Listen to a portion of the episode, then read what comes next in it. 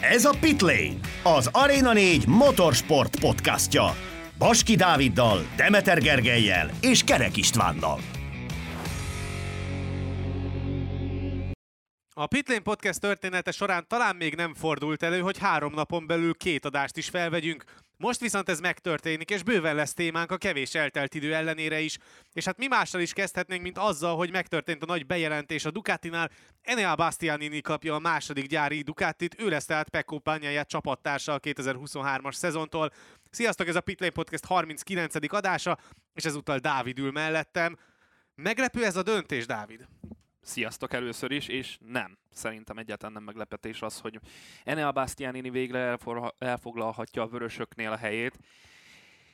Ez egy nagyszerű döntés, én, én inkább így fogalmaznám meg a történetet, mert Bastianini bizonyított, amúgy az előző hétvégén is, azzal a polpozíciójával, az, hogy olyan bal szerencsésen alakult a versenye, az nem feltétlenül rajta múlt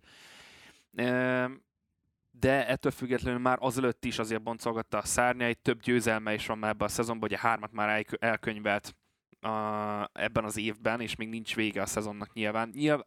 Természetesen emellett azért vannak nullázásai, de továbbra is nagyobb ö, ö, szerintem az ő hát mondjuk úgy tudás plafonja, mint Martinnak. Szóval több potenciát látok jelen pillanatban Enel Bastianiniben, mint Jorge Martinban.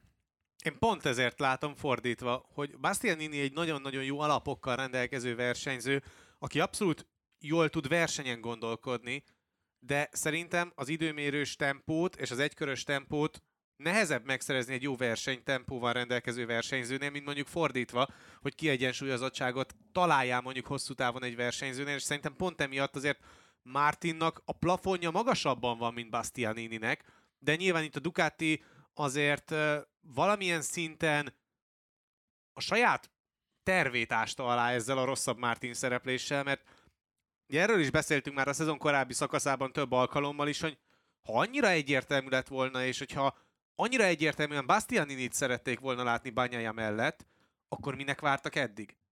Hát, nyilván, nyilván, Tehát, hogy nyilván egy... adódik akkor ez alapján az a kérdés, hogy a du- gyári Ducati vélhetően azért inkább Martin szerette volna látni, és pont hát, a magasabb plafon miatt a másik gyári ülésen. Igen, csak az a baj, hogy Martin esetében azért több dolgot is figyelembe kell venni. Egyrészt azért ott vannak a sérülései, amit eddig minden egyes évben láthatunk tőle, legalábbis, hogy belenézzünk a 2021-es évbe, meg a 22-es évbe, tele volt ugye sérülésekkel, Martin nagyobb, kisebb, nagyobb sérülésekkel, benne volt bukásokban, még akkor is, hogyha nem feltétlenül az ő ö, hibája miatt, de például Ausztriában is, amikor ott volt előtte a nagy lehetőség, ahol meg, meg tudta volna igazán mutatni magát, akkor is eldobta az utolsó körben a motorját. Ez az egy a sok közül, amikor eldobta a lehetőségét. De például a szezon elején és ennek a szezonnak az elején, Katárban, amikor elindult a bajnokság, akkor is milyen jó a muzsikát már, és arról beszéltünk, hogy... Jó, mondjuk ott bányája ütötte ki jó, de nem volt meg a versenytempója. Tehát egy nagyon jól, időmérő, nagyon jól időmérőzött Martin, viszont a versenytempója abszolút nem volt meg. Ez nyilván benne Mi van Argentinában a... nagyon jól meg volt a versenytempója, hogy csak az utolsó kanyarokban, nem... utolsó körökben előzte meg őt, Aleix Espargaró. Jó, mondjuk uh, és ott az Argentináról van szó, én Katarról beszéltem, csak azért mondom, hogy az ott a szezon elején, ott nem igazán volt a szezon első futamán jó versenytempója.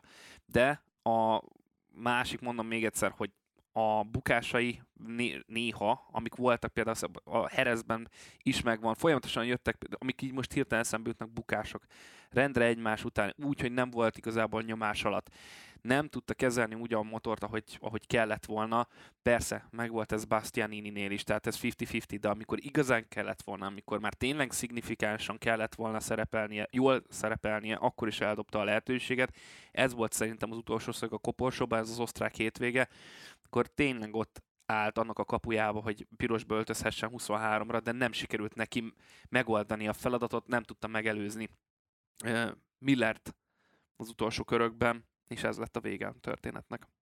Milyen lesz így a hangulat jövőre? Ugye Ducati házatáján, és akkor most először kezdjük a, a gyári csapatot kivesézni, és aztán pedig majd kanyarodhatunk a Pramakra, mert nyilván ugye Martin maradásával a Pramaknál ott is azért kezd kialakulni majd valamiféle öm, csapatösszhang, mert ugye akkor Zárko és Mártin egy újabb évet tölthetnek majd együtt egy ez, csapatnál. Ne arra, hogy a szabadba vágok, csak pont erre akartam célzni, hogy egy év. Tehát egy évet hosszabbítottak Zárkóval és Martinnal is. Tehát ez nem egy túlságosan jó lépcsőfok, mert még Zárkó esetében azt mondom, hogy jó, ő már a kora miatt is azért nem feltétlenül fogsz vele egy hosszabb szerződést kötni.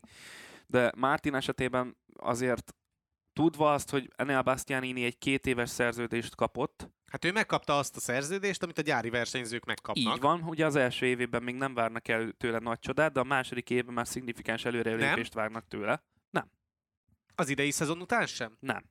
Tehát azok után, hogy a 21-es motorral 2022-ben nyer három futamot, polpozíciót szerez Ausztriában, amikor azért már nagyon sok finomra hangolást eszközöl a többi gyártó is, hmm.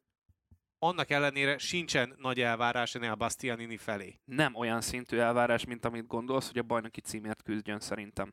Tehát azért elég, tehát jó, te, természetesen ismerjük az olaszokat, de ö, én úgy képzelem el, de ez én vagyok, aki úgy képzelje, hogy a jövő évben nyilván bányája lesz nem hivatalosan az első számú versenyző. De pont, és akkor most én fogok a szabadba vágni, azzal, hogy két olasz van a gyári Ducatinál, szerintem nem tudnak egy olyan összhangot teremteni mondjuk a két versenyzőjük között, mint amilyen volt Banyaja és Miller között, vagy éppen lett volna Martin és Banyaja között. Hát nem lesz jó a kapcsolat kettejük között, mert már be a szezonban hányszor, hányszor hallottuk, hogy Bastianini meg Banyaja, még hogyha finoman is, de azért így uh, birizgálta egymást, csipkedte egymást. Ugye Tehát nagyon ugye... furcsa egyébként, ugye Bastianininek a gyári Ducati ülésig vezető útja, meg úgy összességében a GP ülésig vezető útja, mert hogy ugye manapság azért nagyon nehéz úgy felkerülni a király kategóriába, hogy nem Valentino Rossi által kikövezett úton mész, hanem ugye Bastianini egy egészen más utat választott. Részben ebben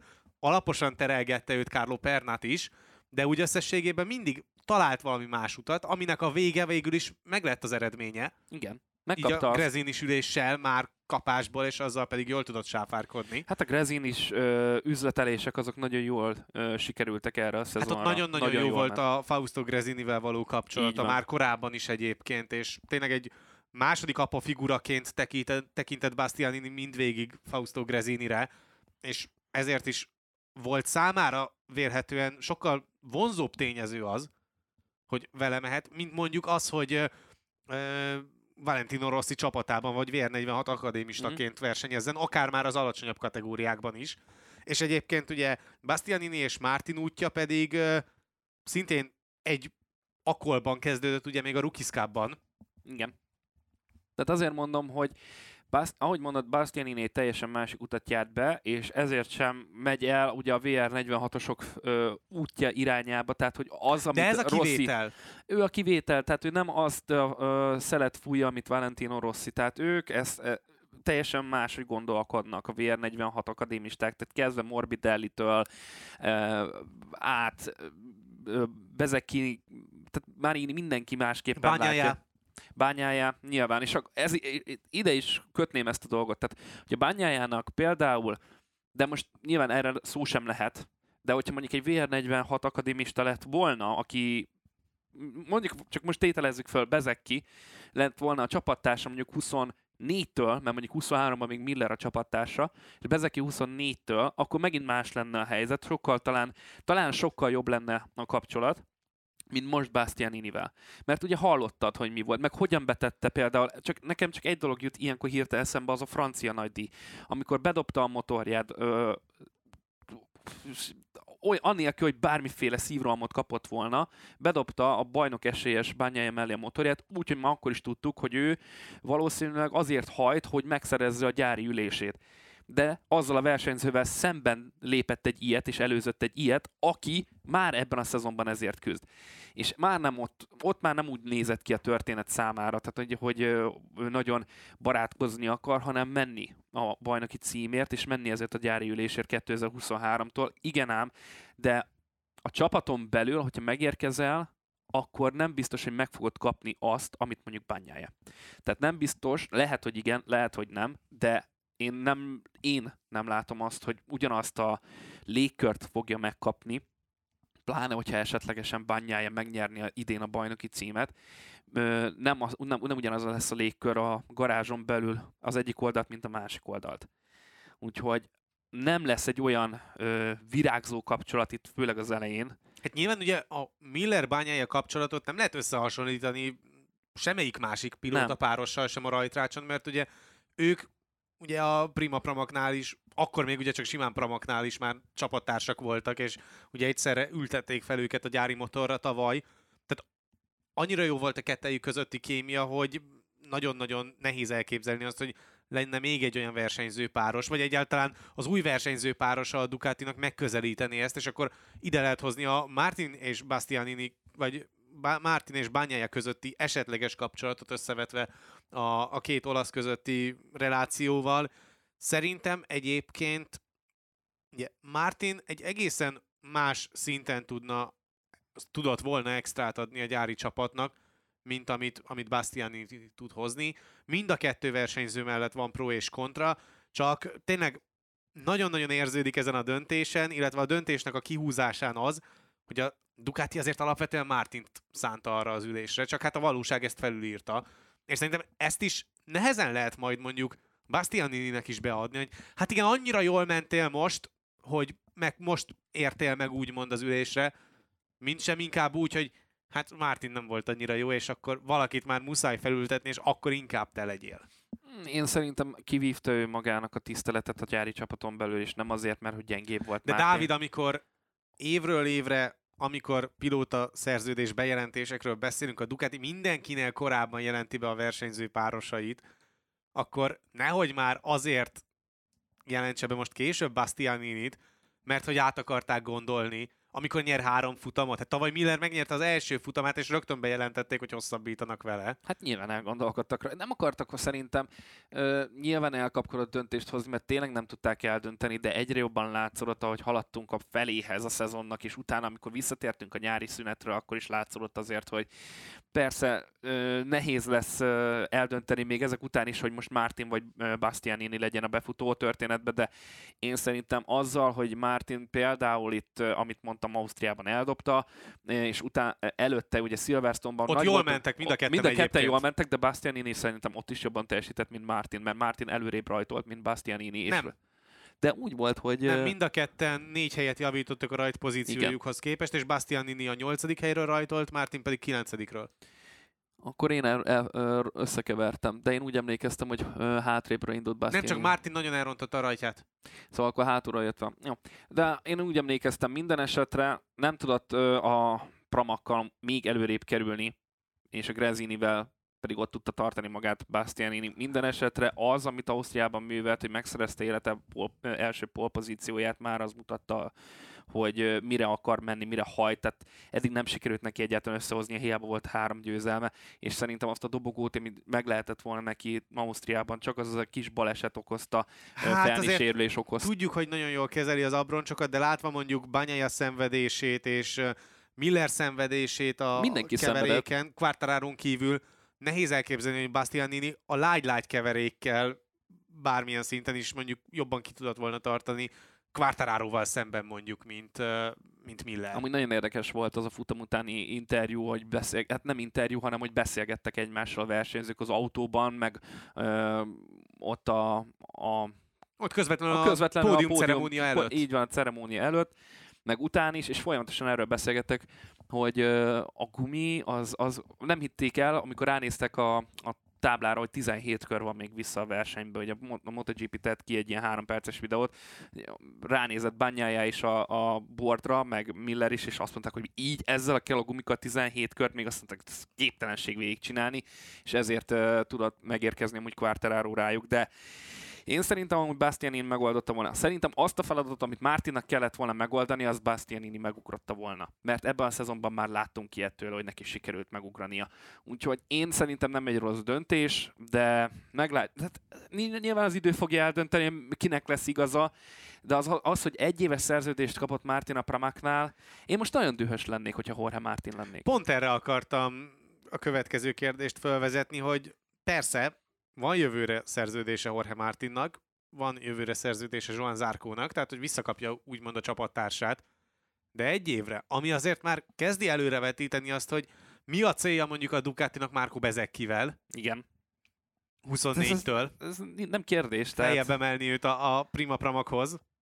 Itt megvan most már a szintlépés folyamatosan, amit látunk a Ducatis berkeken belül. Csak az a kérdés, hogy a VR46-osok is majd mit akarnak majd, hogy milyen jövőt szán Valentino Rossi a versenyzőjének, ki hova kerülhet majd, melyik irányt válassza. De egyértelműen látszik, hogy a Ducati Egyébként mit teljesen egyértelmű. Bezeki mondjuk megy a Ducatis vonalon, Luca Marini meg megy Valentino Rossi vonalán, függetlenül attól, hogy, hogy éppen az most lesz. Ducati vagy éppen Yamaha. Igen. Tehát ez a nagy kérdés, hogy nyilván majd a VR46 az merre indul el, hát ez is egy jó kérdés lesz, és ez is szignifikánsan fogja vált, megváltoztatni a dolgok menetét itt a pilóta piacon, meg a pilóta keringő berkeken belül. Még egy gyors kérdés. Bastianini gyári Ducati jelenléte mennyire növeli a Ducati egyéni VB címének az esélyeit 2023-ra, ha egyáltalán növeli? Mert ugye idén is arról beszélünk, hogy folyamatosan verték keresztbe egymást, illetve Bányája igen lassan kezdte meg a szezont, és nehezen találta meg az ideális tempóját. De hogyha mondjuk összeadod az idei évelei Bastianinit és a mostani bányáját, akkor ott megint nem az kezd el körvonalazódni, és most nagyon-nagyon a levegőbe beszélünk, meg nagyon-nagyon messze látunk, kihagyva a teszteket, meg minden egyéb dolgot. De az alapján megint nem az látszódik, hogy lenne egy erős gyári versenyződ, és egy másik, aki mondjuk teszi alá a lovat, és segíti őt, ahol tudja. Értem, amit mondasz, de Tehát valami... most megint az olaszok betegsége elő fog jönni ezzel a versenypárossal hát ott, kezdjük, is. ott kezdjük a problémát, hogy egyáltalán milyen lesz majd az a 23-as motor. Mert Ezt hogyha... mondom, hogy most Nyilván, picit hogyha... a levegőbe beszélünk, igen, és tehát... előreugrottunk egy, és átugrottunk egy igen fontos hát, tesztidőszakot. Hát, igen, egy tesztidőszakot átugrottunk. Nem tudjuk, hogy ez a szezon nyilván hogyan fog befejeződni, lesz-e bármelyiknek egy szignifikáns sérülése, amiből hosszú hónapon keresztül fognak lábadozni, mert ez is előfordulhat még, de ha minden ideálisan ö, alakulna számukra, ha a motor jól sikerülne, ha a fejlesztések beválnak, és tényleg abszolút ők lennének a, a, a, a legmagasabb szinteken, akkor hú, ez nagyon nehéz, mert ilyenkor mindig eszembe jut az, hogy bányája miért kezdte ilyen pocsékol a szezont. Mert az a nyomás gyakorlás, ami ránehezedett, azt egyszerűen nem tudta jól kezelni. Legalábbis ezt éreztük. Hát még végig Zaxeringen is, amikor megvolt a lehetősége, polpozícióimban indult, jött Quartararo, megtámadta, megelőzte, mi történt? Eldobta. A francia nagydíja, mi volt? Jött Bastianini, megelőzte, eldobta. Tehát, hogyha én ezekre gondolok, akkor nagyon nehéz lesz majd bányájának a sorsa, hogyha nem fogja tudni a 23-as motorral már a szezon elejétől kezdve úgy kezelni az abroncsokat, meg önmagát, hogyha nem lesz ott fejben, úgy, mint most itt a szezon közepe, vége felé.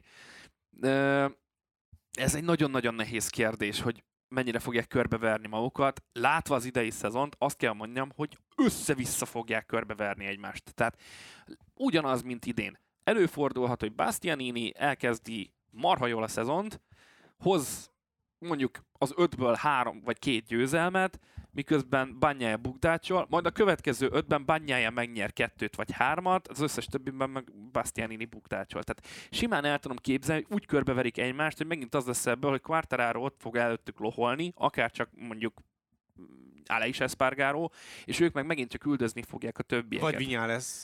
Vagy Vinyá lesz, mert hogyha még ő tovább tudna lépni egy szintet, akkor megint csak ő is bezavarhatna ebbe a körforgásba, szóval simán látom azt, hogy úgy körbe fogják megint csak verni egymást, és két, hát ilyenkor meg megint csak jön az a kérdés, hogy a két olasszal mit fognak tudni kezdeni. És Tehát... a két olasz közül... Meg a média. Nyilván nem adod, média oda bányájának tesztelgetni a friss fejlesztéseket, de most már Bastianininek sem adod oda, nem úgy, mint ugye mondjuk korábban, amíg Grezin is volt, hogy nyugodtan felrakták neki ugye elsőként azt a Dino hátsó elemet, és a többi, és a többi, vagy éppen amit látunk ugye Miller esetében a gyári csapatnál. Ez a lépcsőfok lehet, hogy ki fog maradni a gyári Ducatinál, és akkor lejjebb kell szervezni ezeket. Nyilván Zárkó lesz az egyik ilyen versenyző, aki majd tesztelni fogja ezeket. Jorge Martin, Hú, hát... És azon kívül meg akkor kiken fogsz próbálkozni? A két VR46-oson, vagy a két Grezinin? Két VR46-oson. Attól függ, hogy be, be, Bezekinek a sorsa mi lesz. Én mondjuk Bezekire rábíznám, hogyha az a célom, meg Valentino Rossinak is az a célja, hogy egy valamelyik szezonban ö, kapjon egy magas szintű, vagy esetlegesen egy gyári Ducati ülést, akkor az az kellene, hogy Bezekit tegyük fel. Ö, és egy nagyon-nagyon tehetséges versenyző, tehát ezt izén bemutatja nem egyszer, nem kétszer, mert bemutatta már Bezeki, hogy mennyire nagy tehetség. Meg egy kurva jó karakter. Tehát, hogy barom jó karakter is Márkó Bezeki, és nem csak arról van szó, hogy egy tehetséges versenyző, hát hanem nyilván, eladható is nagyon. Hát nyilván, tehát és megint csak ugye olasz, és ilyenkor pedig azon gondolkodom, hogy az olasz média. Ne felejtsük el, hogy milyen hatalma van az olasz médiának, hogy borzasztó nagy befolyással bír ö, a versenyzőkre adott esetben, hogyha nincsenek ott fejben. Ö, emiatt, hogy megy rájuk a nyomás. Tehát erről rengetegen tudnának beszélni, rengeteg sportákból, hogy az olasz média mennyire tudja befolyásolni egyes versenyzőknek a, a menetelését egy bajnoki szezonon belül. De hogyha ezeket tudja kezelni, és ezeket meg tudja lovagolni, akkor nem lesz probléma Bezekivel. De hogy kinek adnám? Hát nyilván, tehát Jorge Martin és Zárkó. Tehát Zárkónak például, most mi hát Zárkó ezért marad. Tehát, tehát most ezért marad. Akárhogy tehát, nézzük a dolgot, ő ezt az Zárkó egy... ezért marad, mert egyébként, hogyha nem kellene ilyen versenyző a Ducatinak, akkor nyugodtan megköszönhetnék neki az eddigi közreműködést, és már most felültethetnék Bezekit adott esetben. Hát simán, tehát De egyszerűen azt meg nem teheti meg a Ducati, hogy legyen egy banyájájuk, aki egyértelműen a VB címért harcol, tehát rajta nem lehet kísérletezni, neki már a tutit kell adni. Bastianini a szintlépéssel szintén kiérdemli mondjuk azt a státuszt, hogy nem lehet ám csak úgy odaadni neki mindenfélét tesztelgetni. Hát nem Bár egyébként lesz. láthattuk azt idén, hogy a Ducati beállítások közül is nagyon előszeretettel tesztelgetett bányáján, rá is ment a szezon első néhány futama. És akkor ott van Jorge Martin, meg ott, ott van Zárkó, Hát, és hogyha mondjuk Zárkó helyén már most Bezekit látod, akkor meg megint az van, hogy, hogy nem feltétlen tudod eldönteni azt, hogy akkor most hátráltatod-e mondjuk azzal Mártint vagy éppen Bezekit, hogy ezt próbálgassák. Kettő, van-e egyáltalán akkor a rutinjuk királykategóriás motoron, hogy ezekről a fejlesztésekről releváns, nagyon sokat mondó információkat tudjanak visszaszolgáltatni a gyártónak. Szerintem ezzel nem Nyilván van. Nyilván van. Tehát csak hogy... azért más mondjuk a külön, tehát óriási a különbség egy Zárkó vagy Miller, illetve egy Jorge Martin, Márko Bezeki versenyző páros között. Nyilván nem rájuk fognak majd appellálni, inkább Zárkót. Zárkó lesz most itt nyilván az első számú e, ilyen szempontból az első számú versenyző, aki majd adja ezeket az információkat, de azért Mártinban is nyugodtan meg lehet bízni.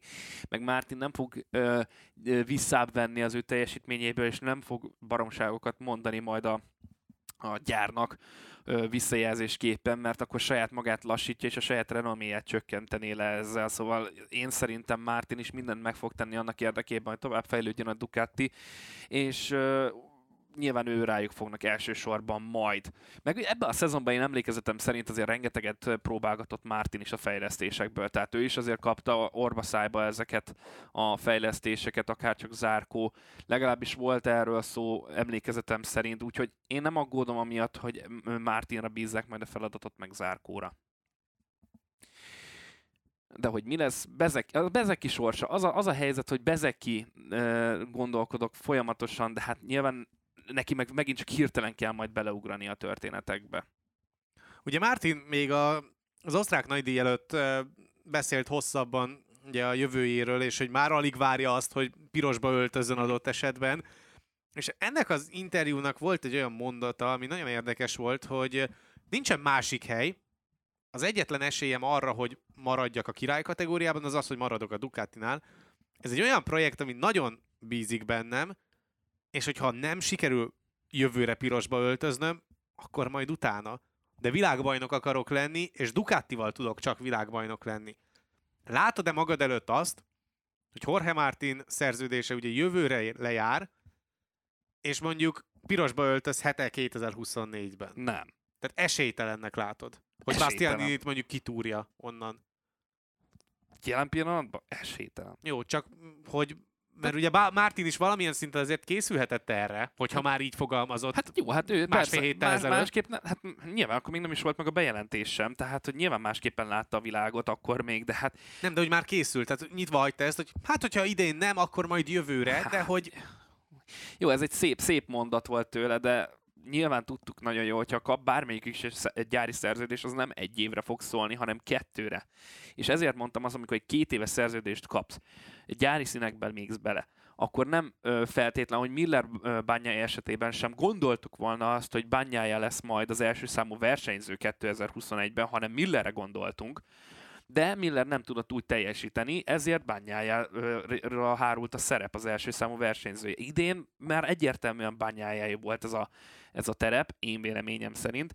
Jövőre viszont megint csak bányájája lesz az első számú, és Bastianininek kell majd a lehető legtöbbet hoznia, de hogyha menet közben esetleg megverné őt, amire azért van szansz, de nem akkora, um, akkor nyilván 2020 négyes szezont már Bastian Édire fogják építeni, és nem látom azt, hogy Mártinak bármiféle beleszólása lenne itt a következő években. Legalábbis a következő kettőben százszerzalékosan nincsen lehetősége. Nagyon sokat beszéltünk már a szezon korábbi szakaszában is arról, hogy persze Dalinyáék is folyamatosan azt mondják, hogy nincsen különbség a Pramakas, illetve a gyári is ülés között, de mindenki tudja, hogy van.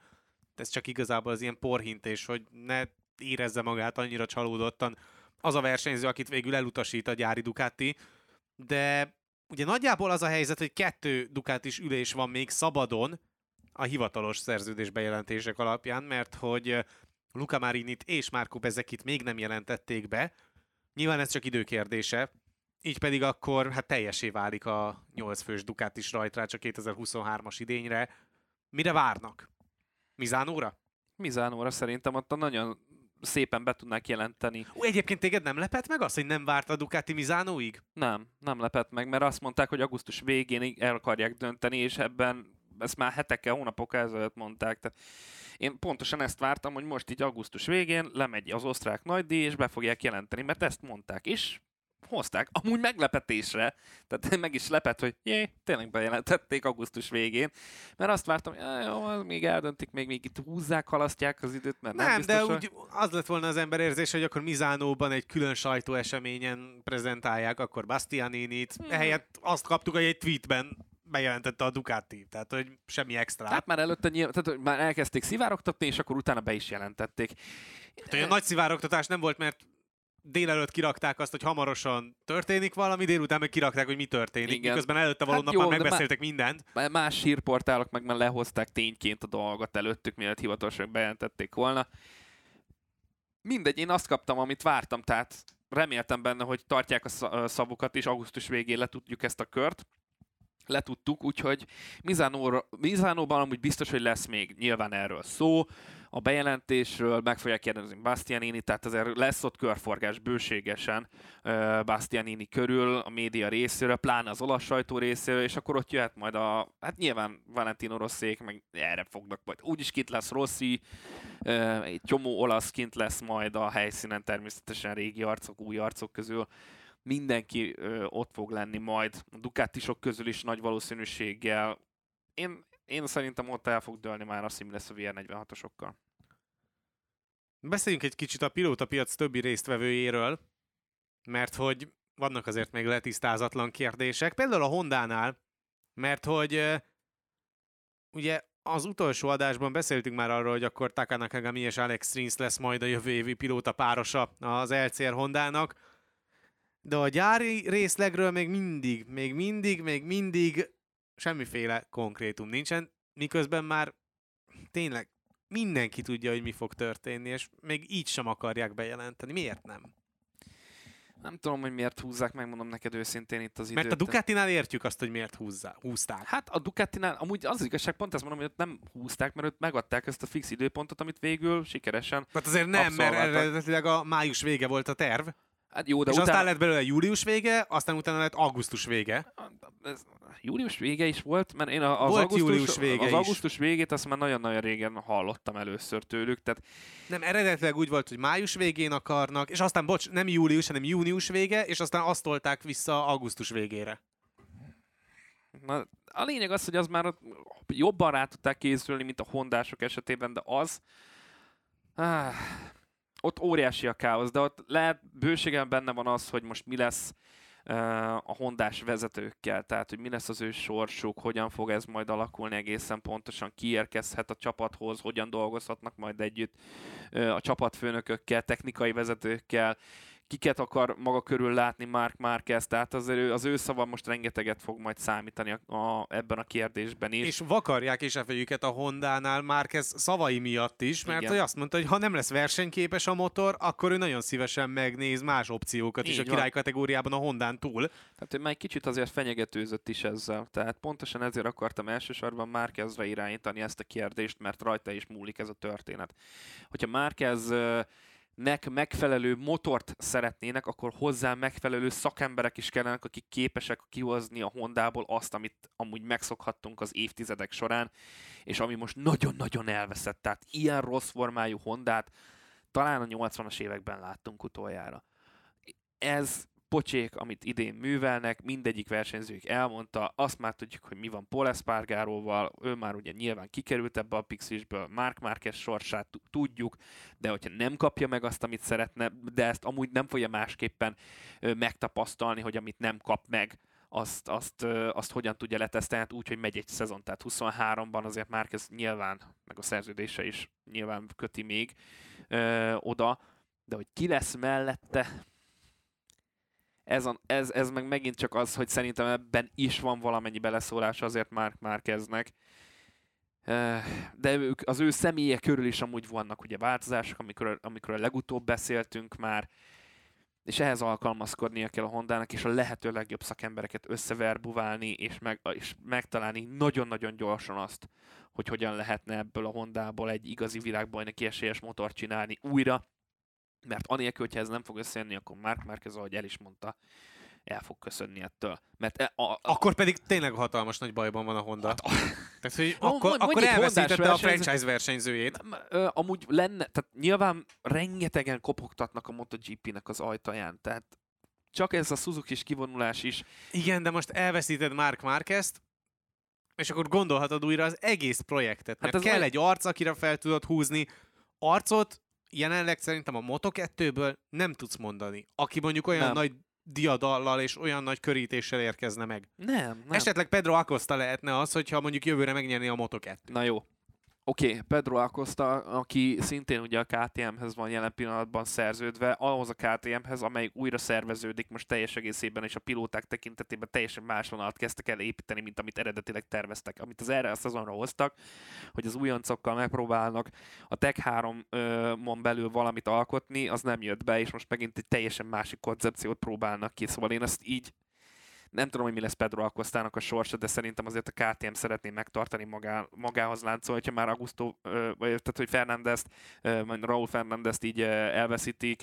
De nem véletlen, hogy mondtad Augusto Fernandezt, és ezzel kanyarodhatunk egyébként a következő beszédtémánkra, ami még a pilóta piacot érinti. Hát igen. Mert, mert hogy ugye a gázgásznál is vannak hírek, és most a legfrissebb hír az az, hogy hiába, hogy megkínálták Olivérát egy szerződéssel, ja de végül elutasította ezt is a portugál versenyző, és a nap végén végül úgy tűnik, hogy majd mégiscsak az RNF Apriliánál fog majd kikötni, a Speedweek információi szerint majd szerdán jelenthetik ezt be, úgyhogy lezárulhat az egyik nagy kérdése az egész átigazolási piacnak, mert onnantól kezdve, hogy ugye Millert bejelentette a KTM, onnantól kezdve a legnagyobb durranás egyébként az lett volna, meg mindenki azt várta, hogy akkor Oliveira hova megy.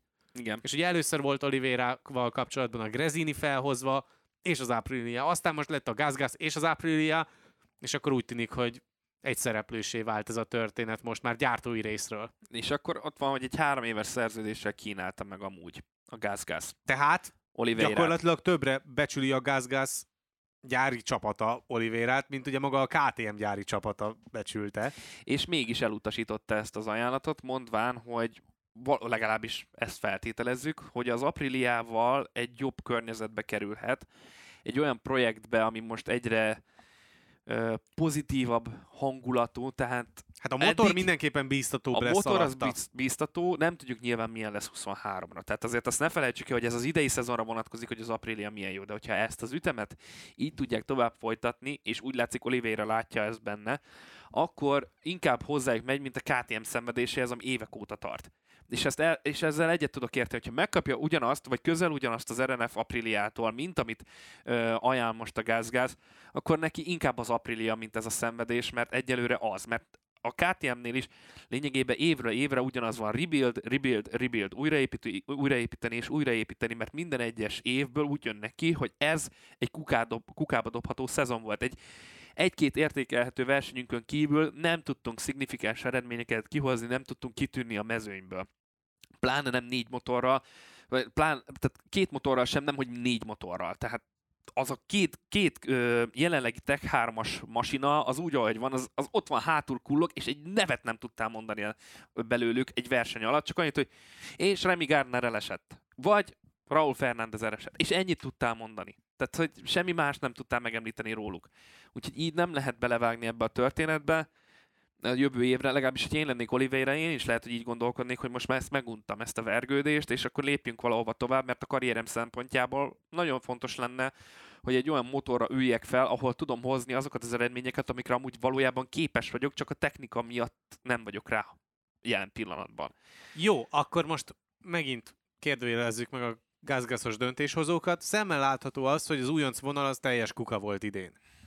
Hát, Majd jövőre, most éppen az a legnagyobb valószínűséggel felálló pilóta felállás, hogy Paul Espargaro mellé megint hoznak egy újoncot, Augusto Fernándezt. Na hát... Aki egyébként... Hogy mondjam?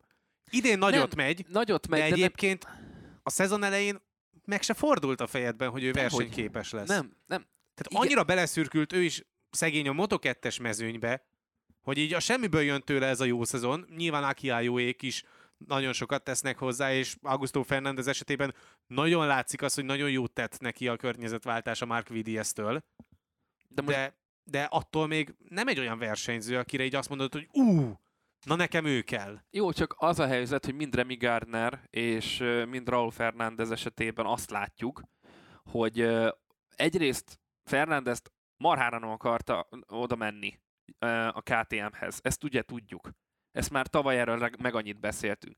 Aztán mégis összekapta magát, hogy jó, jó lesz mégis ez, aztán látjuk, hogy nem, hogy Pillanatig jó, sem volt ez jó. Ez egy, pill- egy méterig nem volt jó. Egy, egy, mét, nagyon, egy méterig talán jó volt, de onnantól kezdve katya volt az egész projekt, úgy, ahogy van. És, és ment a porhintés, mert volt olyan pillanat, amikor még a szezon elején Igen amikor jól ment a KTM, és ugye Binder hozta a második helyet, Oliveira futamot nyert, ugye az első és két versenyt végén, és Fernández mondta, hogy kezdek hinni ebben a projektben, igen. mert lehet igen. ezzel a motorral versenyképes futamokat teljesíteni, lehet nyerni vele, vagy dobogóért csatázni folyamatosan. Mm, nem tudom, hogy az is ott éppen mennyire volt őszinte. Nyilván az elején még nagyon visszás lett volna borítani a bilit. Most viszont már, már van egy olyan olvasata is ennek, hogy Hát igen, Raúl Fernández bízott a projektben, és cserben hagyták, mert nem tudtak, de most erre azt mondom, hogy Remy Gardner-t ugyanúgy cserben hagyták, és persze Remy Gardner is végignyíkta a szezont eddig. Hmm. Vagy éppen a menedzsere. Hát nyilván. És, és akkor nyilván erre ment rá egyébként Remy Gardner következő évi ülése. Így van, hogy Remy Gardner esetében nem feltétlenül ő teljesítménye ő, miatt nincsen hosszabbítás, és kell neki most valahol másik irányba nézelődnie. Na most ez, hogy hova nézelődsz, érted? Mert nincsen hova mennie már a MotoGP-n belül, hát nincs más projekt, mint a Moto2, tehát vissza kell lépnie egyet. Ez is amúgy eléggé negatív, hogy két versenyzőnek kell most nem előre tekinteni, hanem visszafele tekinteni. De hát meg, meg annyi versenyző van, akik ugyanebbe a cipőbe léptek bele, Iker Lekóna, csak például. Most ő se tartom egy gyenge versenyzőnek, még sincs helye a MotoGP-ben. Akkor jön egy Pedro Acosta, aki próbálja kopogtatni az ajtó. Akkor Nincsen ott... sok lehetősége az újoncoknak Nincsen. arra, hogy megmutassák ne, Hogyha ez, az első évükben nem tudnak valami nagyot gurítani a király kategóriában, így válnak meg tőlük. Nézd, nézd meg, ott van, ott van például Hondás berkeken belül Taka Nakagami. Tehát ő meg ott marad a, a Hondás berkeken belül. Jó, mondjuk úgy, egy hogy... dolog miatt, mert a Jogura nem akar jönni. Jó, szerinted ez ebben te tényleg, oké, okay, Miller úgy nézett rá, kitágult pupillával, hátra nézett az interjúknál, amikor mondta ezt Ogura, hogy te tényleg nem akarsz MotoGP-ben ülni? Vagy nem, MotoGP... én a mostani Hondánál nem akarok ülni, úgyhogy pontosan tudja azt Ogura, hogy akármi van, neki az az ülés fel lesz tartva. Tehát, hogyha mondjuk sikerül gatyába rázni ezt a motort, 24-ben ugyanúgy felülhet rá. Mert, és most értsük a szó jó értelmében, de ázsiai. Igen. Tehát, ne, hát nyilván egy japán versenyző, egy japán A Team versenyző... Ázsiánál, tehát hogy egy Team Ázsiában nevelkedő versenyző az LCR Team Ázsia részénél versenyezne a király kategóriában. És akkor ott van Nakagami, aki igen, tehát tudja még, mint fejlesztő versenyző. Hát az egyált... a szerződése az meg is volt eredetileg már Nakagaminak Silverstone-ra. Így van, tehát ő mint fejlesztő versenyző nincsen vele probléma, csak nem számoltunk vele, mint aktív versenyző de most mégis így kell vele kalkulálnunk, tehát ő is itt az LCR Hondánál marad, és teljesíti majd azt a küldetését, vagy teljesíteni kell azt a küldetését, amit szán neki a Honda, hogy már pedig ebből egy versenyképes motort kell csinálni. Azért ez egy igen derék feladat lesz hát majd ez ott egy... akárkinél, és komoly fába vágják a fejszéket. Hát neki és... ez lesz a feladata most, nincs más ami ráhárulna. Tehát visszatérve erre, hogy nem tudnak följönni, van, aki visszautasítja, valaki meg emiatt nem tud, mert nem bíznak rá egy olyan feladatot, amit tudják, hogy nem fog tudni elvégezni, valószínűség, valószínűség szerint nem fog tudni elvégezni. Ugyanez van a KTM-nél, és ugyanez van jelenleg a Honda-nál is. Tehát így nagyon nehéz följutni most a király kategóriába, pláne, hogy jelen pillanatban kettő motorral kevesebbünk lesz. Tehát így még két ülés az, amire nem tud fölülni valaki így nagyon-nagyon nehéz lesz. Tehát valamit meg kell találni, valami megoldást kell találni, remélem, hogy amúgy lesznek még jelentkezők, úgy tűnik, hogy 2023-ra nem, de talán 24-25-re hát, ha növekszik vissza a szám, de hát jelen gazdasági helyzetben nem valószínű. Hát ugye nyilván sem. az egy nagy kérdés, hogy mondjuk a Yamaha, hogyha tényleg szeretné újra indítani a szatellit csapatát, akkor azt úgy oldja meg, hogy a semmiből hoz létre plusz két motort a rajtrácsra, vagy felvásárol egy másik csapatot, vagy megállapodik mondjuk a VR46-osokkal, nyilván ugye ez a legvalószínűbb. Igen. És a akkor, rossz kötelék miatt. Tehát tényleg, csak hogyha végig gondoljuk most, akkor Derin Binder is ugye kihullik ebből, Remy Gardner, Raúl Fernández mind kiesnek ebből a Pixisből, és nem lesz helyettük újonc. Pedig ott van Aaron Canettől kezdve, én őt is, én, én nagyon csípem, és szerintem nagyon jó versenyző. Vietti is azért oké, okay, hullámzó, de azért ő se egy rossz Hú, azért Vietti inkább nem a hullámzó szóval jellemezném az idei teljesítményét, hanem szép lassan lefelé menő. Szép lassan lefelé menő? Hát... Néha egy-egy emelkedővel, de nyilván a szezon elején mindenkit átvett, uh-huh. aztán átjöttünk Európába, és ott azért elvált az a bizonyos a májtól de őt sem látom annyira vészesnek, de nyilván rengetegen vannak a Moto2-ben, akik amúgy nagyon nagy tehetséggel bírnak, de nem lesz nekik helyük. Tehát nem rájuk fognak majd építeni a jövőben, majd akkor, amikor már kész lesz a motornak az alapja, mind a mondjuk a Honda-nál, mind a KTM-nél, és nagyon kapussá válnak. De a KTM-nél meg megint ugye, amiről már beszéltünk, hogy tehetségfelhalmozás. Nincsen annyi motorod, még így négy motorral se, hogy mindenkit el tudjál helyezni. Úgy, Igen. hogy ugye van két nagyon jó versenyződ a gyári csapatnál, tehát alapból kettő motorod van, amire ültethetsz embert. Ja, hát nagyon nehéz lesz megtalálni a helyüket, de a következő egy-két év, főleg a jövő évi piac, az meg megint szerintem az újoncokról fog szólni.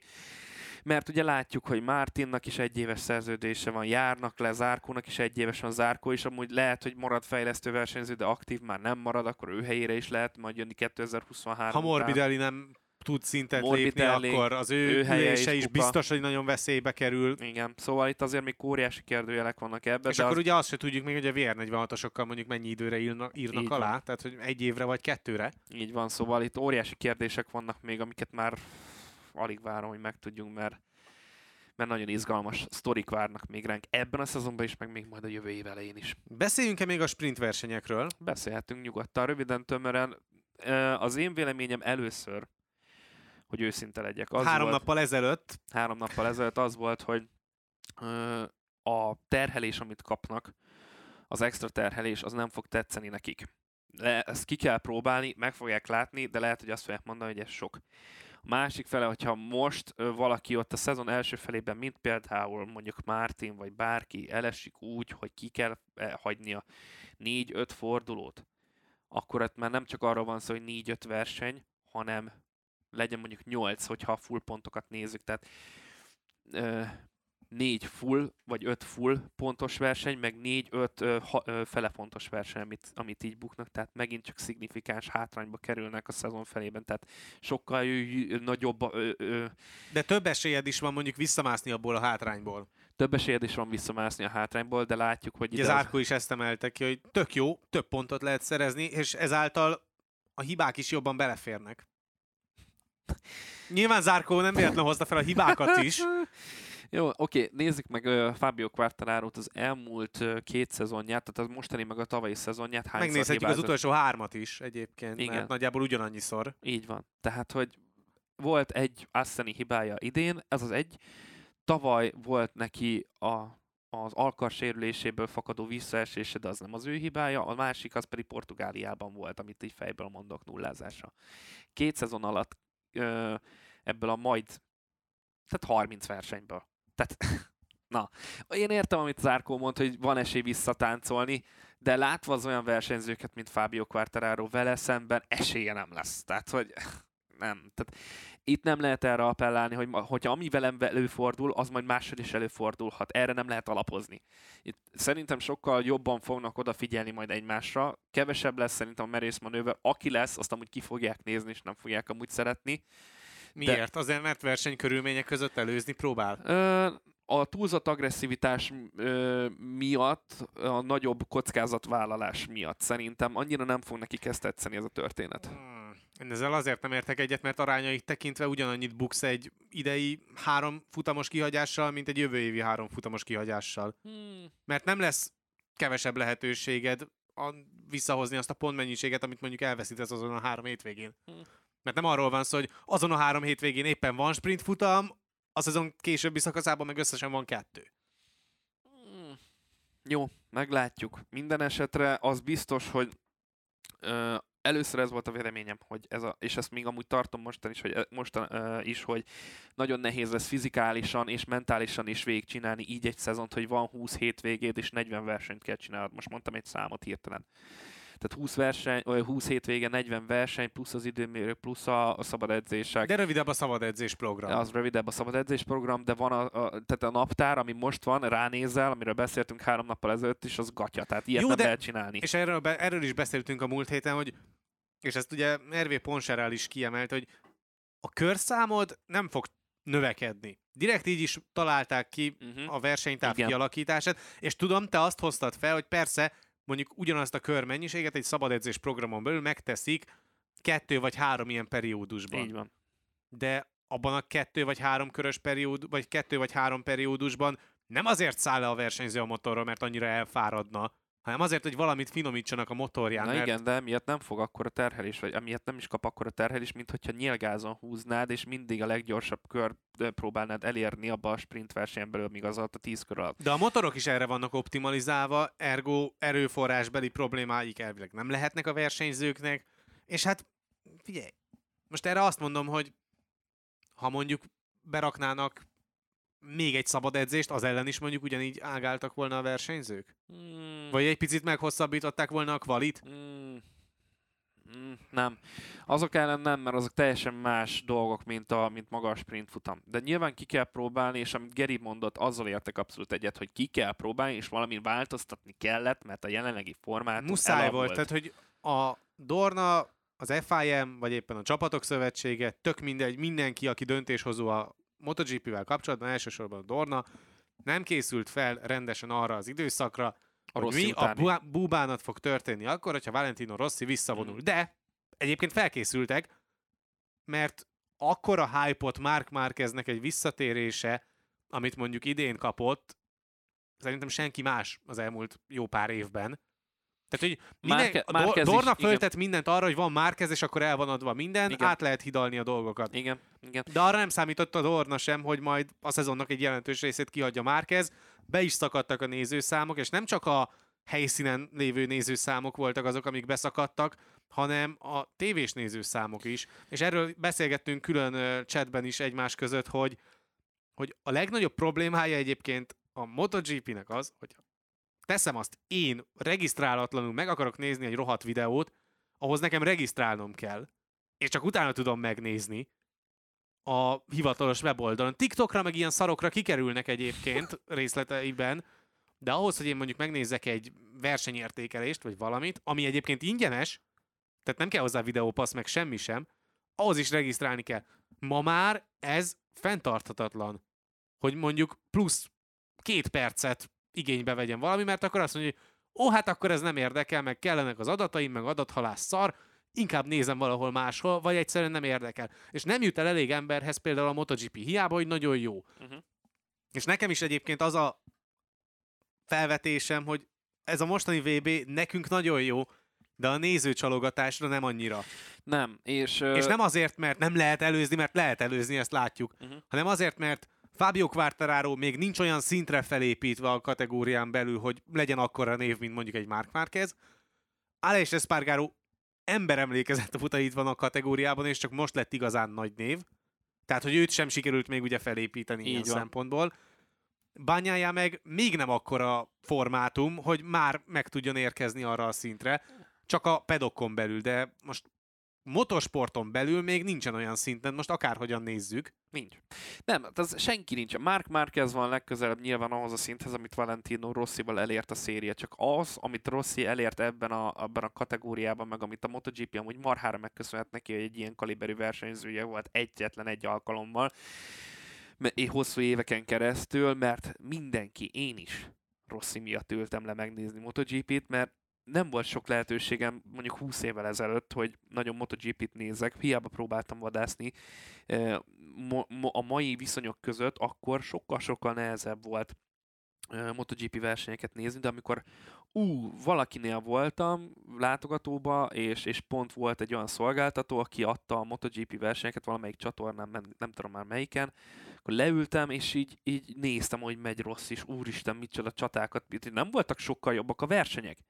Tehát e- e- emlékezzünk vissza azokra a 2000 8, 9 és 10-es évek elején nem voltak annyira jók azok a versenyek, sokkal jobb versenyek vannak most, idén, meg tavaly, meg az elmúlt évek, de inkább azt mondom, hogy idén, meg a tavalyi év, az most majdnem csúnyán mondtam. Szóval borzasztóan jók voltak. Tehát e, ilyen változatos, előzgetős verseny, és elfelejtjük ezeket. Simon Petersonnak volt még egy korábbi cikke, amiben összehasonlította, hogy sőt, nem csak, hogy egy cikk, írt egy cikket, ugye, és aztán az alatt pedig kibontakozott egy igen komoly és jó vita a Twitter követőivel, hogy ugye Peterson azt mondta, hogy a Superbike narratívája sokkal, de sokkal jobb, mint a MotoGP ebben a szezonban. Az amúgy nagyon érdekes. Mert ugye a Superbike-ban van három versenyző, aki ütivágja egymást hétvégéről hétvégére, rettenetesen szoros a verseny hétvégének minden egyes pillanata, akár a szabad edzés, akár a kvali, akár az első futam, Superpole vagy második futam, és ezt fixen megkapod minden hétvégén. Uh-huh. Még ugye a MotoGP-ben pedig bárki nyerhet, ami önmagába véve egy nagyon jó dolog, mert azt mutatja, hogy tényleg nem lehet kiszámítani azt, hogy mi fog történni az mhm. előttünk álló verseny hétvégén, majd mi is megpróbáljuk most meg Mizánót, kevesebb sikerrel szerintem inkább, de most visszatérve még erre a gondolatra, hogy, hogy pont emiatt nem tudsz igazán nagy sztorit felépíteni köré. Nem tudod beharangozni, hogy egy újabb izé, fejezet a Rázgátlioglu Bautista Ré 3-as mhm. egymás elleni csatájában, mert fel kell sorolnod a fél MotoGP-s rajtrácsot. Igen, ez, ez, ez A legjobb versenyzőkre, a VB címért harcoló versenyzőkre sem hárul akkora figyelem, pont ennek köszönhetően. Amúgy, amúgy, amúgy ez, ez nagyon jó, mert én is, hogyha belegondolok, nekem is nagyon tetszik az, hogy három verseny, de ez idén. Tehát ezt tegyük hozzá, hogy a Superbike az elmúlt hét évben miről szólt, arról, hogy próbálta valaki megverni Jonathan Rét, és mindig alul maradt. És ez egy kicsit... Egyébként az volt a választá, választvonal, amikor Bautista jött, és felborította az egészet. 19, mert, akkor, igen. mert akkor ugye arról volt szó, hogy akkor Bautista és Ré külön csatája. Igen. Aztán egy évvel később jött Redding és Ré csatája. Tavaly Redding még ott volt félig, de, de inkább Toprak, Toprak és Jonathan Ré külön csatája és akkor most lett igazán egy, egy olyan háromfős versenyfutás, ami tényleg háromfős versenyfutás, nem csak névleg. Igen. De egyébként a kettes versenyfutás is szerintem baromi jó narratíva gyártás szempontjából. De már a három, hát az meg rátesz De a, három az a legjobb. De az, amikor nyolc versenyző megy a futamért, az sem rossz, csak az más, ö, tehát a, nem feltétlenül a, a, azoknak a rajongóknak tetszik, akik csak leülnek megnézni egy versenyt. Az azoknak a rajongóknak tetszik, akik már x éve benne vannak és követik évről évre. És fanatikusok. Berántani nem tudod. Berántani mivel tudod? Hogyha van A meg B, és utálják Így egymást, van. és állandóan összeütköznek, Így, és van. összevesznek egymással a Így pályán. Van. Ezzel egyetértek. Tehát én nekem ez sokkal jobban tetszik, ami jelen pillanatban a MotoGP-ben van, hogyha őszinte akarok lenni, hogy bárki nyerhet, és tök jó, hogy szatellitversenyző is nyerhet. Esélytelen, underdog, és ez tök Igen, jó dolog. de most megkérdezel valaki random embert, aki így tájékozódik a motorsportban, néha leül, szezon elején megkérdezted volna, ki az az Ale és Espargaro, meg tudod-e mondani, lehet, hogy néz, mint hal a szatyorban. Igen, az biztos. Tehát az ilyen felületes követőkről beszélünk nyilván. Így van, tehát azért mondom, hogy az átlag néző az az, aki leül hétvégén az ebéd után megnézni egy Forma 1 vagy egy MotoGP-t a kajakóma közben, és azt látja, hogy megy, mert ez volt. Nem voltak jó versenyek, de ott volt Valentino Rossi időszakában, vagy egy, egy Lorenzo, vagy egy Márquez, vagy egy Casey Stoner, és hogy milyen csadákat, csatákat produkáltak, vagy, vagy, vagy mondhatnánk millió egy példát, hogy volt Rossi és volt valaki vele szemben. Rossi valaki, Rossi valaki, ebből állt az egész szezon, tizenvalahány éven keresztül. erre is korrelál az, amit Lorenzo mondott nem olyan rég, hogy amikor ő versenyzett, akkor így nem az volt, hogy mindenkivel haverok vagyunk, mindenkihez vannak jó szavaink, hanem hogy tényleg akivel csatáztál, azt így utáltad. Hát ott volt... Nyilván te... Lorenzónak ott volt házon belül a legnagyobb ellenség hát, Rossi személyében, ott... aki úgy alapvetően háttérbe is szorította őt, és ugye ezt mondta Lorenzo, hogy ezt volt a legrosszabb feldolgozni, hogy így megérkezett egy gyári csapathoz, és egyszerűen nem érezte, hogy egy gyári csapatnál van, mert minden reflektorfényt és mindent elvett előle Rossi. Igen. Ezért is volt ugye hatalmas felszabadulás az, amikor először meg tudta verni őt, és futamot tudott nyerni. Igen, de hát Rossi meg ugye arra, arra azt mondta, amikor még Lorenzo volt Lorenzo hozzáérkezett, hogy miért nem egyeztettetek velem, miért kellett nekem egy ilyen csapattárs, akiről nagyon jól tudta, hogy érkezik akkor a Moto2-ből, hogy ennyire brutálisan erős csapattársat, miért akartatok nekem? És akkor nyilván ilyenkor még inkább föl, ég, föl gyulladt benne az a versenyszellem, hogy jó van, akkor ilyet hoztatok, akkor Most meg ugye neki. azt látjuk, hogy Aleix Espargaro szépen az Andorrai házában el van, és három házzal arrébb meg ott van Quartararo, aki járkál át hozzá ja. játszani a gyerekekkel focizni. Tehát ja. ez, ez is egy tök jó dolog. Tehát tök azért jó, csak lát, más. látszik, hogy teljesen átalakult. Á, teljesen de szerintem ez pont azzal alakult át, hogy, hogy Rossi eltűnt. Igen. Ott igen. Ott abszolút. De ilyen meg volt más kategóriában is, a Formula 1 belül is meg volt ez, amikor Mihály már eltűnt. Tehát akkor is kellett valamivel pótolni az űrt. Most sikerült valamennyire mondjuk Louis Hamiltonnal nekik, de közel nem olyan szinten, mint mondjuk szerint, szerintem, de ez csak én vagyok, mint ami volt a Mihály már korszakában, vagy az előtt az Ayrton korszakban. Szóval igen, vannak ezek a karakterek, akiket így nem tudsz kirobbantani, mert ők azok a szupersztárok, azok a ténylegesen szupersztárok, akit mindenkit ismersz. Tehát Laci bácsi Várhegyről is megmondja neked, hogy ah, igen, ő, ő, az, ő az Isten király. Tehát, de most ilyen nincsen a MotoGP-ben. És ez Márquez kivételével, csak Márquez két éve nem látod. Ha 2023 eljön, én nagyon bízom benne, hogy egy hasonló dolgot fogunk látni, mint jelenleg a Superbike-ban, hogy van egy márkezünk, egy bányájánk, egy kvártárárunk, meg mondjuk egy Ela és Espargarunk. Mondjuk ez a három-négy versenyző... De egyébként ugyanebben reménykedtünk már tavaly év végén, hogy ú, Jó, akkor de... majd idén látunk egy erős bányáját, egy Igen. erős kvártárárót és egy erős Márkezt. Hát ebből amúgy... Látsz kett? Más felet. Ma, uh, az egész szezon figyelembe véve más felet. Oké, okay, okay, más felet. Csak ugye Márquez helyére érkezett Alex Espargaró. Igen, igen, igen, legyen a másfél, mert ugye Bányája a szezon első fele az... Az, az értelmezhetetlen ez volt a, gyakorlatilag. Azóta pedig azért ez a három győzelem az, hogy Casey Stonernek beállította ezt a rekordját, hogy csinál egy Mester Persze, hármast. Azért ez, teszem az... hozzá halkan, azért még mindig tét nélkül. Jó. Igen, még mindig tét nélkül. Meglátjuk majd Mizánó után. Szerintem amúgy erre rá is köthetünk akkor, hogy... Minden esetre a sprint versenyeket szeretjük. Szeret, szeretjük. Ugye összességében kellett is valami, amivel kellett. felrázzák az állóvizet. És ez szerintem egy olyan változtatás, amit most lehet, hogy minden, lehet, hogy sokan a negatív oldalát látják, de alapvetően sokkal többet hozhat a konyhára, mert a Dornának mi volt ezzel a célja? Több akciót generálni egy hétvégén, ezt sikerült, kiiktattak egy szabad edzést, Figyelj, többen fognak kimenni valószínűleg egy verseny Többet hétvégén. kapnak egy verseny hétvégén, kapnak van. délelőtt kapnak egy időmérő edzést, és délután meg kapnak egy futamot. És másnap hazamennek mondjuk, aki külföldről is jön, hazamegy, vagy visszamegy a hotelba, esetleg el, lemegy egy, egy tengerparti helyszínről van szó, mondjuk mit tudom, Mizánóról, még akkor most itt szeptemberben is jó idő van, kimegy a partra, másnap megint beül a kocsiba, vagy a motorra, kimegy a pályára, megnézi a versenyt, megint vissza És tud tudsz kattogni azon, hogy mi történik majd vasárnap, igen. szombatról. Igen, igen. És egy tök jó és egy nagyon jó versenyt fogsz látni, ahol nem kell spórolni, nem kell a gumival foglalkozni, hanem tényleg mehetsz nyilgázon. Így van, tehát azért mondom, hogy ilyen szempontból marha jó lesz.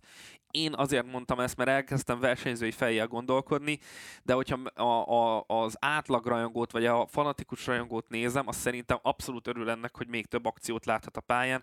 Úgyhogy ezzel a fejjel gondolkodva pedig azt mondom, hogy baromi jó lesz, én is várom, kíváncsi vagyok, remélem, hogy bejön, mert kell valami a MotoGP-nek. És ugye Carlos Espeleta is, azt mondta Carmelo Espeleta fia, aki szintén ugye elég vezetőbeosztásban van a Dornán belül, hogy egyébként ezt az ötletet a nézői kérdőívből vették át. Ú, az nem is tudom, hogy őket. erre. Nem is tudom, hogy milyen választottam erre, mert én is kitöltöttem, te is kitöltötted. Mindenki kitöltötte ha? szerintem hármunk közül. Az biztos, mert hogy, hogy oké, okay, hosszú idő volt, Tehát, de nem emlékszem, Ez a kérdői volt az, ami inspirálta a Dornát a változtatásra, ebben a formában szintén. Ez tök jó dolog. Múlt héten mondta el, vagy hát nem múlt héten, hanem ugye az előző verseny hétvégén. Uh-huh. És ami még érdekes volt, egy nagyon furcsa félmondatot megejtett még ezt például, hogy nem ez az első. Vagy mi? Tehát nem ez lesz az utolsó változtatás. Értettelek, szóval amúgy remélem, hogy ami változtatást hoznak még 2023-ra, az hasonlóan ö, drasztikus lesz. És olyan értelemben, hogy pozitív értelemben. Tehát, hogy amit hoznak változás, az pozitívan, de szignifikánsan előtérbe helyezi a MotoGP-t majd a következő ö, években, mert ez a kategória jelenleg iszonyatosan jó. Tehát amit mondtam az előbb egy pár perce, hogy 10-15 évvel ezelőtt mennyi, amikor volt az, hogy sorban nyeri Rossi. Amikor és volt az, hogy Márquez nyeri sorban. Amikor felhoz, én nekem attól van ki a hócipőm, hogy felhoznak olyan dolgokat, hogy ú, de jó volt régen a MotoGP, meg ez a South Parkban van a memóbogyó, hogy beveszed, és akkor mennyire jó volt régen. Igen. Ez a régen minden jobb volt. Nem volt jó. Tehát nem. Konkrétan, amikor arról beszélnek sokszor, hogy milyen jó futamok voltak régen, akkor azt idézik fel, hogy mondjuk volt Laguna Szekában a mit tudom én hány körös versenyen, három olyan kör, amikor Stoner és Rossi nagyot mentek egymással. És óriási csata volt. És nagyon igaz. nagy csata volt, de azon kívül meg a verseny jelentős része hótunalom volt. Annyira nem volt közelükbe senki, hogy ütötték, úgy verték egymást. Konkrétan, hogyha kiállnak a pályaszén és elkezdenek karatézni egymással, még akkor is visszaszállnak a motorra, miután lemegy a Az bunyó, is belefért, belefért volna. volna. Akkor előnyük volt. De Tehát, volt... hogy persze vannak ilyen foszlányok, de hogy egész versenyen át tartó izgalmat abból az érából nem tudtál felhozni. De ez, ez mondom, És nyilván már kezd meg tönkretette idézőjelben az egészet. De ez, ez, ez amúgy más ö, szériákban is megvolt, ez a, ez a ez, a, ez, ez, hogy régen mennyivel minden jobb volt. Én például csináltam egy ilyet, csak egy kis kitérő. Aztán Pá... pedig rákanyarodunk már Mizánóra, mert az adásidőnk is véges lassan. Egy perc. Ö, volt egy év, talán két-három évvel ezelőtt, talán amikor az első Covid volt, amikor beindult a Covid. Leültem otthon unalmamba, és megnéztem a 2003-as Formula 1-es szezont, mert fönt volt YouTube-on, és konkrétan én arra úgy emlékeztem, mert 13 éves voltam akkor. Ez az, amikor Montoyával Montoya, Montoya Raikkonen, Raikkonen volt ott a nagy esélyes Schumacherrel szemben. Ugye ez a nagy Schuma- uh, Ferrari éra volt, és Raikkonen volt éppen, hogy csak elmaradva attól, hogy világbajnok legyen 2003-ban. Azt hiszem, az volt az első McLaren-es szezonja vagy a második, most nem akarok hülyeséget Csak minden, rengeteg motorhibája a lényeg, volt. A lényeg az, akkor is már rengeteg technikai problémája volt, de nagyon izgalmas volt pontokban, és én úgy emlékeztem, hogy uff, basszus, de király volt az az év, nézzük már vissza újra, mert azóta olyan szarok voltak, mit tudom. Megnéztem, és így, ó, ugye ez ilyen volt.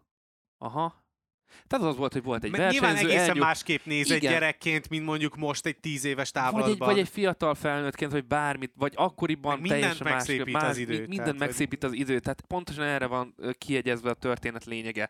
Hogy így visszanéztem, és így, ó, hát ez, ja, hát itt kutyatökesen volt itt esélyes, csak ő 38 millió perccel verte az összes versenyzőt, és lényegében egy nulla előzést láttam. Szóval más, megszépíti tényleg a, az idő az emlékeket. Na és a tipjeinket meg fogja szépíteni az uh, idő. Uh. És akkor kanyarodjunk rá a Mizánói verseny hétvégére, meg nem feltétlen a top három tippelésére, hanem nyilván van három kérdés, ami mindenkit foglalkoztat, hogy egy, bányája szériája kitart-e, Fábio Quartararo tudja ezúttal is menteni a kárt mondjuk a többiekkel szemben, illetve újra tud-e éledni az Aprilia az egészen kilátástalan osztrák nagydíj, nagydíj után? Én azt mondom, és ezt már három nappal ezelőtt is elmondtam, hogy Peko meg fogja nyerni ezt a versenyt. Én nem érzem azt, hogy bárki, legyen a Quartararo vagy Ale is meg tudná őt fogni. Jelen pillanatban. Nagyon jó a forja, nagyon szépen építette fel most az elmúlt hétvégéit, és egy hazai versenyen szerintem meg fogja oldani a feladatot, amit rászánnak és Most kell már is. van tétje bányájának? Mert ugye én az előbb még úgy fogalmaztam, hogy az előző három versenyét úgy nyerte meg, hogy igazán nem volt tétje, Nézd. mert nem volt rajta a nyomás, hogy 92 Há, pontos hátrányban már csinálhat bármit, akár a fejére is állhat. Az más kérdés, hogy ugye úgy alakult a pontverseny, ahogy. Ö, nyomás De most már van rajta nyomás? Van. Ezen a hétvégén Mizánóban biztos, hogy lesz. Hogyha nem lenne, akkor a... Akkor vágódik. Nézd, ott vannak kint a rajongói. Illetve persze, tudom, Valentino Rossi rajongói lesznek kint, de azért ott vannak a Ducatisok is, akik azért szólítanak Pekóért. Tudom, hogy teljesen más Mizánóban menni, de olasz, akkor is olasz, és az olaszok nyilván a hazai versenyzők. Bastianini Riminiből származik, Így ha jól van. tudom, az meg ott van a, kö- a szomszédban Mi, gyakorlatilag. 20-30 km vagy 50, 50 Rimini nagyjából emlékezetem szerint. Tehát egy köpésre tényleg, tehát ott van Bastianininek a szurkolói, Bányájának is a szurkolói azért ott lesznek. Érdekes, hogy nagyon sokan tényleg Mizánó környékére kis falvakból érkez, érkeztek a kategóriába. Na mindegy, lényeg az, hogy hogy nagyon nehéz lesz ilyen szempontból az a hétvége, mert meg kell felelni a Ducatinak, meg kell felelni az olasz versenyzőknek. Ő a, ő a leg, legnagyobb név jelen pillanatban, a, akárhonnan is nézik a történetet. Bastianini is oda fogja tenni magát úgy, hogy megkapta az új szerződését, de én szerintem Pekótól nem fogják elvenni ezt a, ezt a győzelmet. Aztán, hogy tényleg beigazolódik amit mondasz, hogy ez a nyomás ez túlságosan nagy lesz, és nem fogja tudni megnyerni emiatt, az is benne van ettől függetlenül. Én remélem, hogy nem így lesz, mert egy kiélezett bajnokságot szeretnék látni, ami Valenciában dől el. A kérdés, hogy jó lesz-e Ahhoz viszont kell egy elő, erős Aleix Espargaro, és független attól, hogy Quartararo-nak milyen napja van. Hát az apríliát nem féltem, erről megint csak beszéltünk már a múltkor. Ö, szerintem a osztrák hétvégét elfelejtik, és Mizánóban megint jól fognak szerepelni. Itt azért mentek nem egyszer, nem kétszer teszteken érzik ezt a pályát, Quartararo meg ö, személyéből fakadóan érzi ezt a pályát, a Yamaha pedig úgy fogja beállítani nyilván a motorját, ahogy csak tudja. Tavalyi évből kiindulva nem kell őt sem félteni, Úgyhogy nagyon Igen, nagyon... és ezért itt nem kell olyan nagy tempóval megküzdeni, mint mondjuk az előző verseny hétvégén. A kérdés csak az, hogy milyen lesz az időjárás, tehát hogy az is szignifikánsan befolyásolhatja majd a történetet, hogy esetleg lesz-e csapadék, vagy nem lesz csapadék. Azért most már megyünk bele az őszbe, és nincs annyira délen Mizánó. Tehát oké, okay, Olaszországban van, de annak is az északi részén, tehát van San Marino, és akkor ott tőle egy köpésre van szín, Mizánó, tehát tényleg egyáltalán nincsen tőlünk olyan, olyan délre, olyan nagyon-nagyon délre, de hogyha napos idő lesz, akkor nem hiszem, hogy bárki meg fogja tudni verni, viszont tavaly ugye két Mizánói hétvége volt. Azon az egyiken ugye volt ellenfele bányájának Quartararo személyében, de maga mögött tudta tartani végül az utolsó körökben. Viszont a másodikon ott egy olyan hétvége volt, ami teljesen ilyen változékony időjárás volt. Tehát egész hétvégén esett péntek, szombat, vasárnap. Oké, az októberben volt, az is igaz, de simán előfordulhat, hogy szeptemberben is egy kicsit csapadékosabb lesz az idő. Meglátjuk, hogy ez mennyire fogja befolyásolni. Mai előrejelzés péntek, szombat, vasárnapra péntek változékony felhőzet, de csapadékra mindössze 25% esély van. Helyenként zivatar viszont szombaton, ami Nagyszerű. nyilván a kvalifikációt egy picit átírhatja, amit 55% esélyt mondanak. És Szombatra, vasárnapra? Vasárnapra meg 5% esélyt. Na, hát ez megint egy hasonló. De egyébként meg végig meleg van. Tehát, hogy 24, 26, 27 fokos levegőhőmérsékletet jósolnak. Nyilván nagyon messze vagyunk még. Persze. Tehát... Hétfőn vesszük fel, tehát általában azért kedden, szerdán szoktuk ezeket rögzíteni, és még akkor is arról beszélünk, hogy milyen messze van. Igen, jó, nyilván meg előre így megmondani szinte lehetetlen, mert bármi előfordulhat. Minden esetre az a szombat nem néz ki jól. Egyelőre nem néz ki jól, de aztán hát, hogy mennyire fogja befolyásolni a dolgokat, az majd kiderül. Viszont, hogyha tényleg mondjuk szombaton délután, akkor, amikor az időmérő van, leszakad az ég, akkor megint megborul minden, mert Quartararo milyen jól ment tavaly a, a, az októberi Mizánói ö, időmérő meg ö, szabad edzéseken. Hát hátulról jött a 17. helyről, hogyha jól emlékszem, jött föl az elejébe. Szóval azért neki egy kicsit, még akkor is, hogyha idén azért volt egy jó esős versenye, egy kicsit megvariálhatja az erőviszonyokat. És kivariálhatja meg mondjuk az erőviszonyokat a három VB aspiráns versenyzőn kívül? Hmm, az összes Ducat is. Tehát én itt elkezdem akkor uh, Bezeki, Marini, Az ugye Bezekinek nagyon jó versenytempója volt, még az előző verseny hétvégén is, csak egyszerűen nagyon szerencsétlenül alakult számára a kvali, mert ment egy rossz kört, aztán pedig elesett a második etapjának a legjobb körén. És ugye ennek köszönhetően Jó, hát végül után, a 20. Igen, helyről rajtolt. Igen, ott bal De Bezekivel mindenképpen kell számolni. Ugye Bezeki először megy majd királykategóriás motorral Mizánóban, de hát nyilván Mizánóban ő is hazajár, VR46 akadémistaként. Volt ez a Ja, de ott nem MotoGP-s motorral mentek. Nem, jó. ott a Panigáléval a, mentek. A Panigáléval mentek, igen, a V4-essel. Na mindegy. Szóval a lényeg az, hogy én nem féltem Bezekit, nem féltem uh, Bastianinit, ők millió kört beleöltek, ahogy Marini is ebbe a pályába. azért bíznék abban, hogy Morbidelli valamit össze tud kaparni ezen a helyszínen. Mondjuk, hogyha a tavalyi évet veszük alapul, ugye az volt a sérüléséből való visszatérésének az első fázisa, amikor ugye átülhetett a gyári Yamahára, tehát az első gyári Yamahás versenyeit ugye Mizánóban az Egyesült Államokban, és aztán megint Mizánóban töltött, tehát túl sok sikerélménye akkor nem volt. Jó, hát az a sérülése, de én azért bízom abban, hogy hát most még mindig arról beszélünk, hogy vélhetően a sérülése az, nem, ami ennyire másról, de azért meglátjuk. Őt. Hát jó, amit ő mond, hogyha azok, amiket mond, hogy folyamatosan fejlődik a csapattam, bla bla bla. Egyébként Vinyá lesz mindenképpen kell számolni. Vinyá lesz is, Már igen, csak azért tényező. is, mert ugye tavaly amikor átült az Apriliára, akkor a második versenyén már pontot tudott szerezni, Mizánóban, és aztán ugye Texasban nem ment, de a következő Mizánón megint ment, és akkor pedig már megvolt neki a top 10. Tehát ebből a szempontból azért, hogyha tényleg javul az Aprilia, akkor lesz is mindenképpen kell számolni, legalább annyira, mint Aleix Espargaróval, aki tavaly szintén két top 10-es eredményt tudott felmutatni Mizánóban. Hát én azt gondolom, hogy az apriliákkal alapból számolni kell, mert ugye, ahogy mondtuk, ez, ez az egyik legjobb tesztpályájuk. Az összes olaszszal, akit csak létezik a, a kategóriában szintén számolnunk kell, mert lényegében ez a hazai verseny, akit millió kör teszteltek a junior karrierjüktől kezdve a MotoGP karrierjüket mindig. Úgyhogy az összes olaszszal Úgyhogy uh, rajtuk kívül... Szegény hondásokkal nem számol, Á, nem is jó, értem. hát azért most nem menjünk már ilyenbe bele, hogy hondásokkal kezdünk el itt foglalkozni, amikor esélyük nincsen semmire. Suzuki sokkal sem, sem szám... a KTM-mel... Feltétlen érdemes számolni. KTM az... Hmm, azért Binder nem ment rosszul nem itt ment tavaly. rosszul, igen, tudom, de, de nem, nem, ők meg az átlagot fogják hozni. Tehát, hogy, hogy nem, tehát, ha arra beszélünk, hogy kirívó eredményeket kiérhet el, akkor azok, akiket mondtam, a többiek meg vagy az átlagot, vagy pedig annál rosszabbat fognak hozni. Hát akkor. Tippek? Jöjjön, aminek jönnie kell. Azt mondja, hogy... Uh... Nyilván abban egyébként nem fogunk összeveszni, hogy bányája a futam esélyese. Bányája. Bastianini szerintem oda fogja pakolni magát.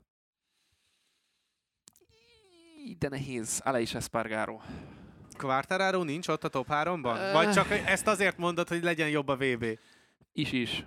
Um, Szerintem a Yamaha ezen a pályán, még akkor is, hogyha tavaly jól mentek rajta, idén nem hiszem, hogy fel fogják tudni venni a versenyt a Ducatival ö, normális időjárási viszonyok között. Húha. Most gondolkodom, mert azon gondolkodom igazából, hogy a Gergő mit tippelne, mert ugye rajta kell hozni pontokat. Na jó, Bányája nyer. Igen. Quartararo 2. Igen. És uh, Jackie. Jackie, oké. Okay. Az a Jackie, aki szintén, igen, egy-kettőbe mentek, és mind a ketten eldobták a motort, mert jött a mögöttük ö, éppen éledező Mark Márquez, és tolta le a pályáról őket. Jó. Igen. Uh, Oké, okay, legyen Jackie. Oké, okay. majd ezt majd... Nyilván ez majd elválik a hétvégén. Viszont ennyi volt már a Pitlane, köszi a figyelmet. Infokért, MotoGP-s cikkeket kövessétek az Arena 4 web és Facebook oldalát, iratkozzatok fel az Arena 4 csatornájára azokon a felületeken, amiken hallgattok minket, legyen a Spotify, Soundcloud vagy éppen Apple Podcast, illetve ha értékelitek is az adásokat, akkor azt meg is köszönjük. Illetve kövessetek minket Twitteren, engem a K 12-n, Dávidot az Ulvar kreátoron, Gergőt pedig a Demeter Gergely 3 felhasználó név alatt találjátok meg. Hétvégén pedig kövessétek velünk a Samarinoi nagydíj eseményeit péntektől vasárnapig mind a két csatornánkon, illetve a weben. Addig is sziasztok! Sziasztok!